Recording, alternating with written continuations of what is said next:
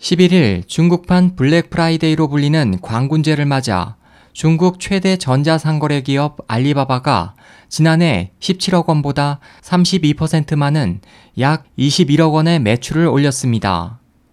중국 언론에 따르면 광군제는 1990년대 난징 대학교 학생들 사이에서 만들어진 솔로의 날에서 유래됐습니다. 11월 11일을 이날로 정한 것은 숫자 1에 혼자, 외로움 등의 의미를 부여해 그 숫자가 가장 많이 들어있는 날을 스스로 위로하자는 의미가 담겨 있습니다. 솔로의 날은 원래 이성 친구가 없는 학생들이 모임을 통해 새로운 친구를 만드는 날로 이용됐지만 2009년 알리바바 등이 이날을 솔로들이 쇼핑으로 자신을 위로하고 격려하는 날로 홍보하며 쌍스라는 이름으로 각종 다양한 할인 이벤트를 벌이면서 중국의 가장 큰 쇼핑일이 됐습니다. 중국 전자상거래 시장은 모바일을 통한 결제 비중이 빠르게 늘고 있습니다.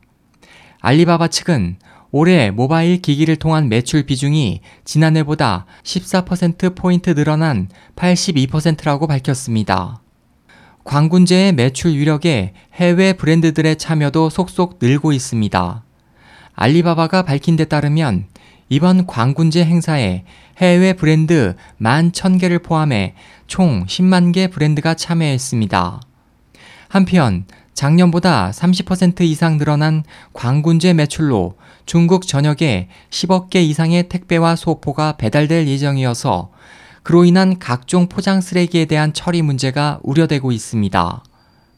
중국 환경단체들에 따르면 중국에서는 택배를 포장한 종이 상자 등의 재활용률이 극히 낮아 10억 개 이상의 택배 쓰레기가 집중적으로 발생할 경우 환경에 심각한 타격을 가하게 되는 것은 불을 보듯 뻔하기 때문입니다.